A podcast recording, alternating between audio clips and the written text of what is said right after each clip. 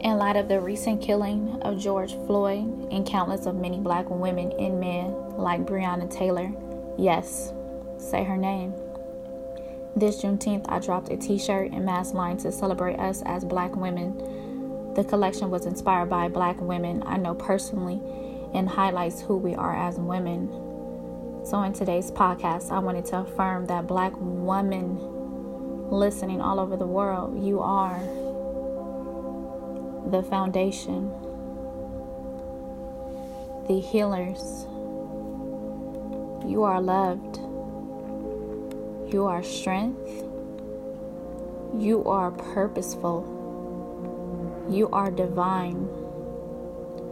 You are beauty. You are celebrated. You are cherished. You are success. You are the future. And above all, you are the shit. And I say that in humility. Each and every one of you inspire me. I am affirming that as goddesses of infinite power, you walk in the essence of the black woman you are peace, blessings, and love. Ashe.